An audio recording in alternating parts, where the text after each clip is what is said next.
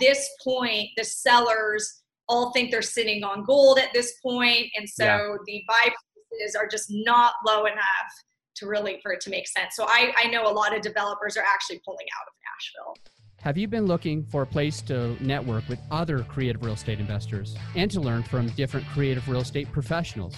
Well then, the Creative Real Estate Lunch Club is the place to be. They meet every single Tuesday in Boulder, every single Wednesday near Fort Collins, and every single Thursday in Denver. This goes from noon to 2. We'll leave the links down into today's show notes. So if this is your true passion, I'll see you there. It's time for the Creative Real Estate Podcast, your source for out-of-the-box real estate investing strategies, brought to you by realbluespruce.com.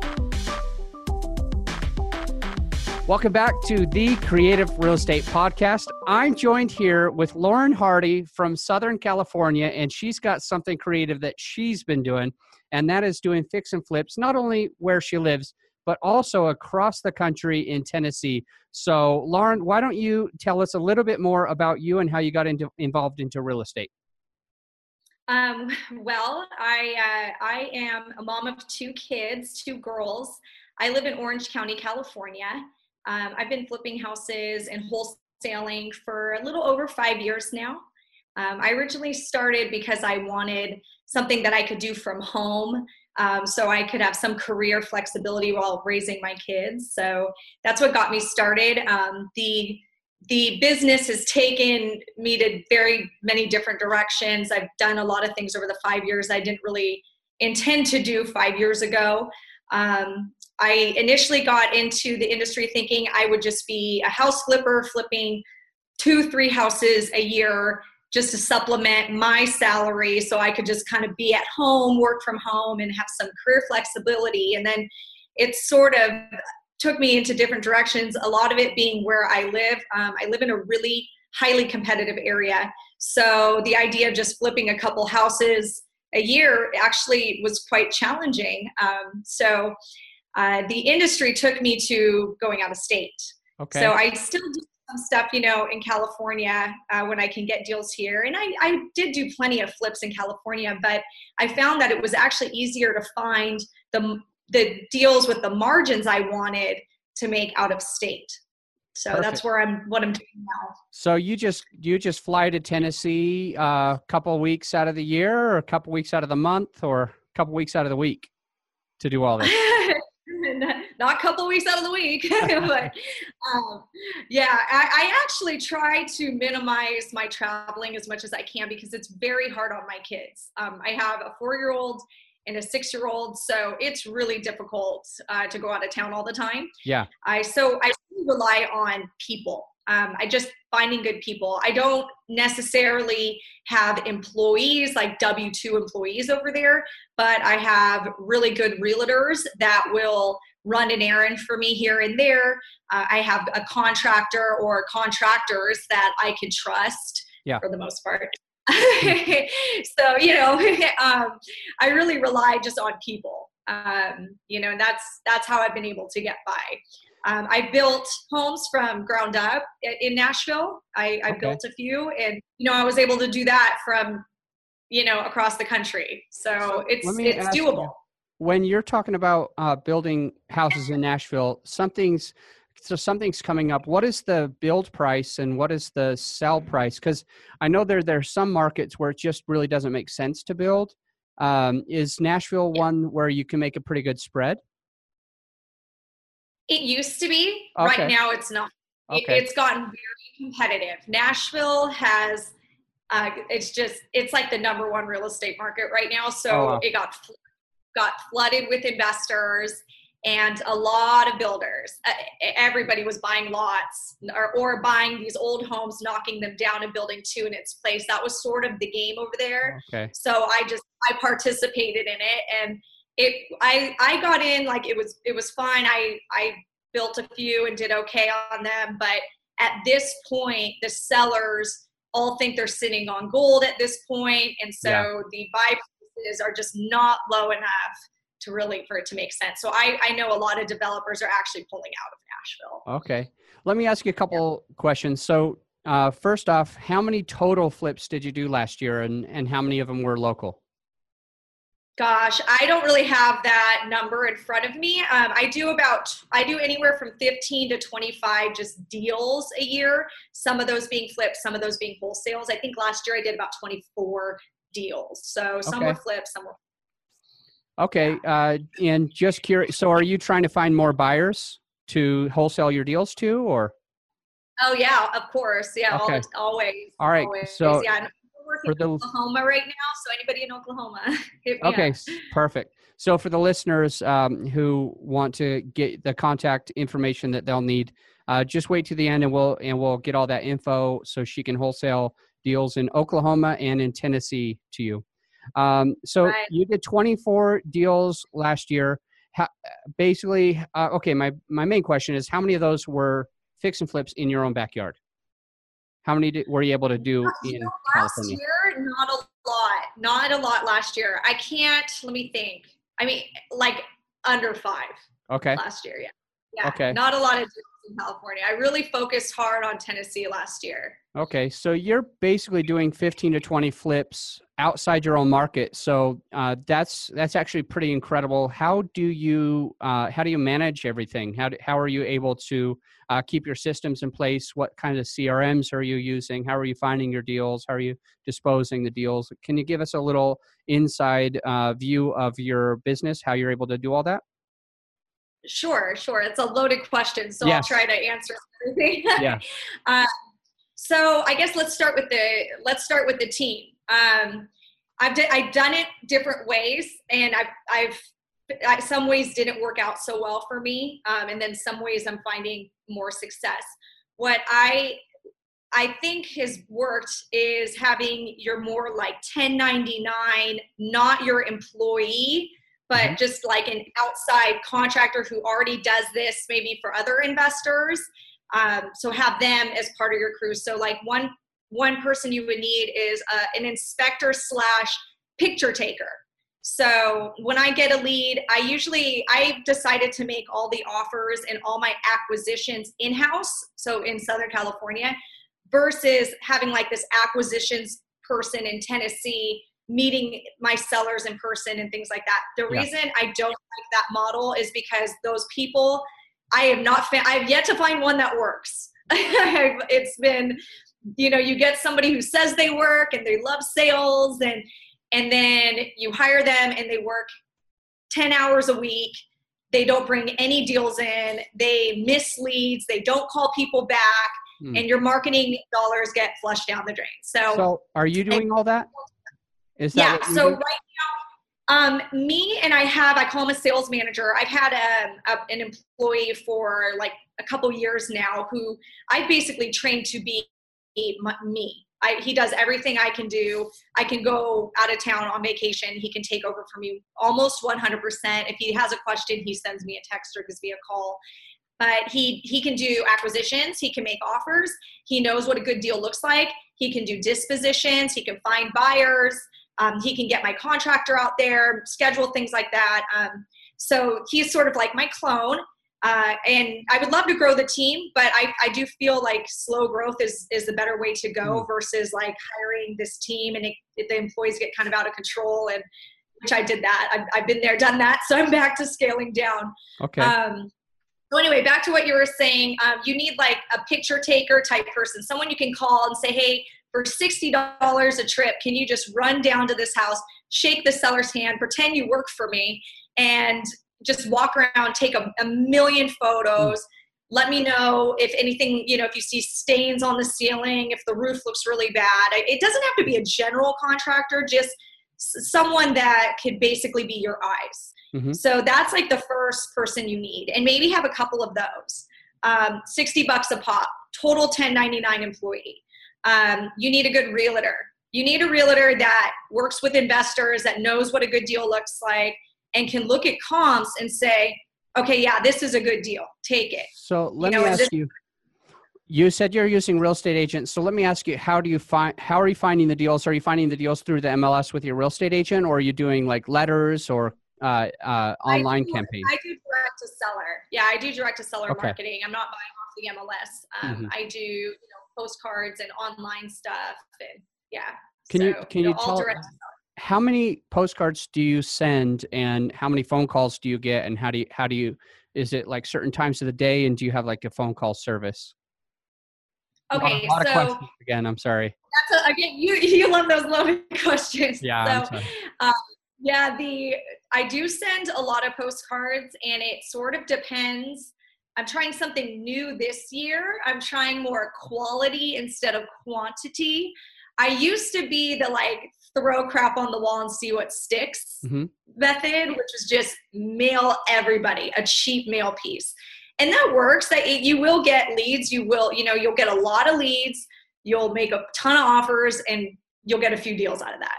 So I used to, that was my method before, but it got really expensive, and the rate of return was like going down. So I had to sort of refine a little bit. So this year I'm actually more like trying to get your more targeted lists, the more niche lists, and I'm using that method. So anyway, yeah, I mail, and then I get the calls back. I have my sales manager. He helps with answering the phones. That's sort of his main job. I will not do that because I have the 4- and 6-year-old. And if my phone rings at 3:00 and I just picked up my kids, I'm not picking it up. So he answers the phones. He does all the initial call, answering the questions. What's your name, address? Why are you selling? He puts that into Podio. So I use a CRM. I use Podio. Okay. Is that, do you use the paid version, or do you use the free version of Podio? I don't know what version I use. Okay. I had the original Dan Schwartz version. And then, so I do have to pay. Okay. I do pay for automations, but I'm not in Investorfuse. I think that's his new thing that he's got, but I've heard great things about it. So, think of me, Dan, plugin. But yeah, I use that basically, like the preset. I bought like a preset version of Podio because I'm not like an IT person, and so I didn't want to have to modify it. Great. So I do that, and he puts everything into Podio for me, and we say the word disposition. He dispositions it into this category that I know to look into every day. And then I know, okay, these people came in yesterday. I need to make them offers. Okay. My sales manager also helps me comp the houses out and give me an about offer price that I should send out. So if I'm really lazy, I'll just go after like what he says, and I'll just offer them whatever he says. But if I have a little bit more time, I will check his numbers because, it is subjective, and I can see something that he missed. So, okay. And so then I can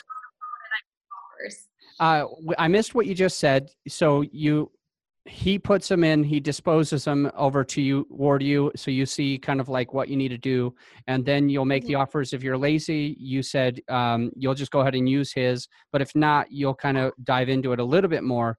Do you guys have a system in place for, it's always 70%.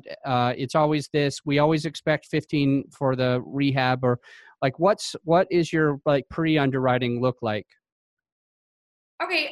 It is different in the territory. Nashville is pretty difficult to do because Nashville is growing and rapidly changing so fast that neighborhood by neighborhood is changing so quickly. You almost have to, you really do have to dive in and like look at what on that street and how many new homes were built. And so Nashville is a little bit more difficult. I will not use Nashville as an example. Oklahoma is a little bit more of your straightforward area. So that what I do is, I look at the comps, last 6 months of sold comps, and get, kind of I like to pick the ones that were nicer condition because I will make mine in nicer condition. Yeah. I have a calculator I use, and it does have a preset cash on cash return. Depending on the area, I would adjust the cash on cash return. And it's very important to know what your competition is offering, what kind of returns your competition wants in that area. A good way to figure that out is just ask your buyers on your buyers list, what kind of returns are you looking for? So in California, people buy at a 5% cash on cash return where I live, and it's just so competitive, but in Oklahoma, it's more like 15 to 20%, You know, they want a better discount. That's where in Oklahoma, it's more that 70% minus repairs number might work. Whereas like 70% minus repairs would never work in California or where I live in California. Yeah. So I set my calculator up depending on the area. And if it's like Oklahoma, I would probably I'd start at like a 20% cash on cash return. I'd start there and then work my way up with the seller. So I punch it into the calculator. The way I calculate repairs is a little bit based off what the seller tells me, a little bit based off of the comps in the area and what the photos look like. Mm-hmm. And again, it depends on your area. So in some places, like in Oklahoma, it doesn't make sense to over-improve. But in California, it might make sense to over-improve. Nashville, you have to over-improve. So it really depends on your area.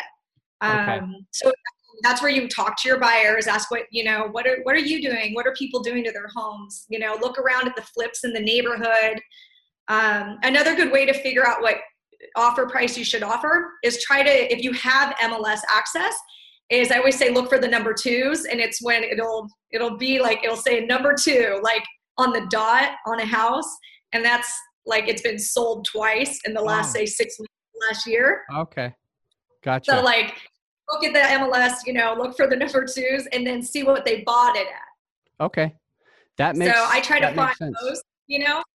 Yeah. And then, you're competitive in the area. So a big part of being competitive. That's awesome. What other advice would you have for somebody who's getting involved in those areas? What would you say would be a good way for them to get started to do the same thing you're doing? Now, do you mean just specifically or just like in Nashville or in Oklahoma or what? Well, what do you mean? Let's start with this. How would somebody feel? What would you do to make someone feel comfortable about doing wholesales and fix and flips outside their own backyard? Outside their backyard. Okay. Get to know people in the area. Make friends. Talk to other investors. So the way I first started with Nashville was I was driving around in my rental car. Mm-hmm. I went there. Like I just went there for a vacation and I had a rental car and I was like, I'm kind of thinking of like picking another market. What's Nashville like? I knew nothing about Nashville. So I looked up flips just using like REI Source or ListSource. I looked up investor-owned properties and I just started driving them and kind of looking and seeing what they look like and what are investors doing here. And I actually saw a construction crew outside of a house. And so I just stopped my car and was like, hey, I'm Lauren. I'm from California. Like, what are you guys doing? And I just made friends. Like we started talking and I made friends with this builder. And it was like the rest was history. Like I think the best thing is just make friends in that area that are other investors that are doing what you're doing and keep bugging them. So the builder thought like maybe I would just talk to him that day and never talk to him again. Little did he know, I just kept bugging him and saying, hey, when are you going to, show me some more deals? And because he had some wholesale deals, I wanted to look at them. So that's where it started. So I think the first thing is make some friends, make some contacts, listen to what people are doing out there, and then start building your team, get your, your photo taker, get your realtor that works with other investors, and then get your contractor. The contractor is a little harder to find, the good contractor, I'm learning. I've been through a few of them. So, but get those people and then, you will feel more comfortable. That's really awesome. Well, we'll go ahead and wrap it up. So let's do this. If any of the listeners want to buy some really solid wholesale deals from somebody who knows what they're doing and understands fix and flips, they've been involved for 5 years into this game within 3 different markets. How do they get a hold of you? Probably the best way is on Facebook. Okay. If you follow Facebook, Lauren Hardy.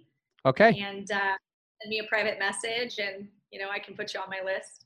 Perfect. Well, we can put a link to that into the show notes. And so people can just go right down right now, just scroll down and you'll find that, click that, and you'll be able to get right a hold of Lauren Hardy and get her wholesale deals. And is there any parting advice or wisdom you need to leave with the audience before we let you go? Oh man, I don't know. Just keep going. Just keep pushing. I like that. I think that's a solid. Yep. Do not give up. Just keep going. You're going to get hit. But hey, get right back up and things will be fine. Lauren, I really appreciate your time today. Thank you. You've added a lot of value to the listeners, and we will talk to you later. Thanks. All right. Okay. Bye. Bye. Take care.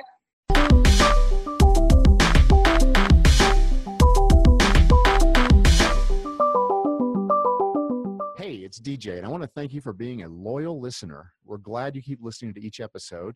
And I want to ask you to please take a minute to give us a 5-star review. And remember, we are not attorneys or CPAs. This is just the stuff you bring to your advisors.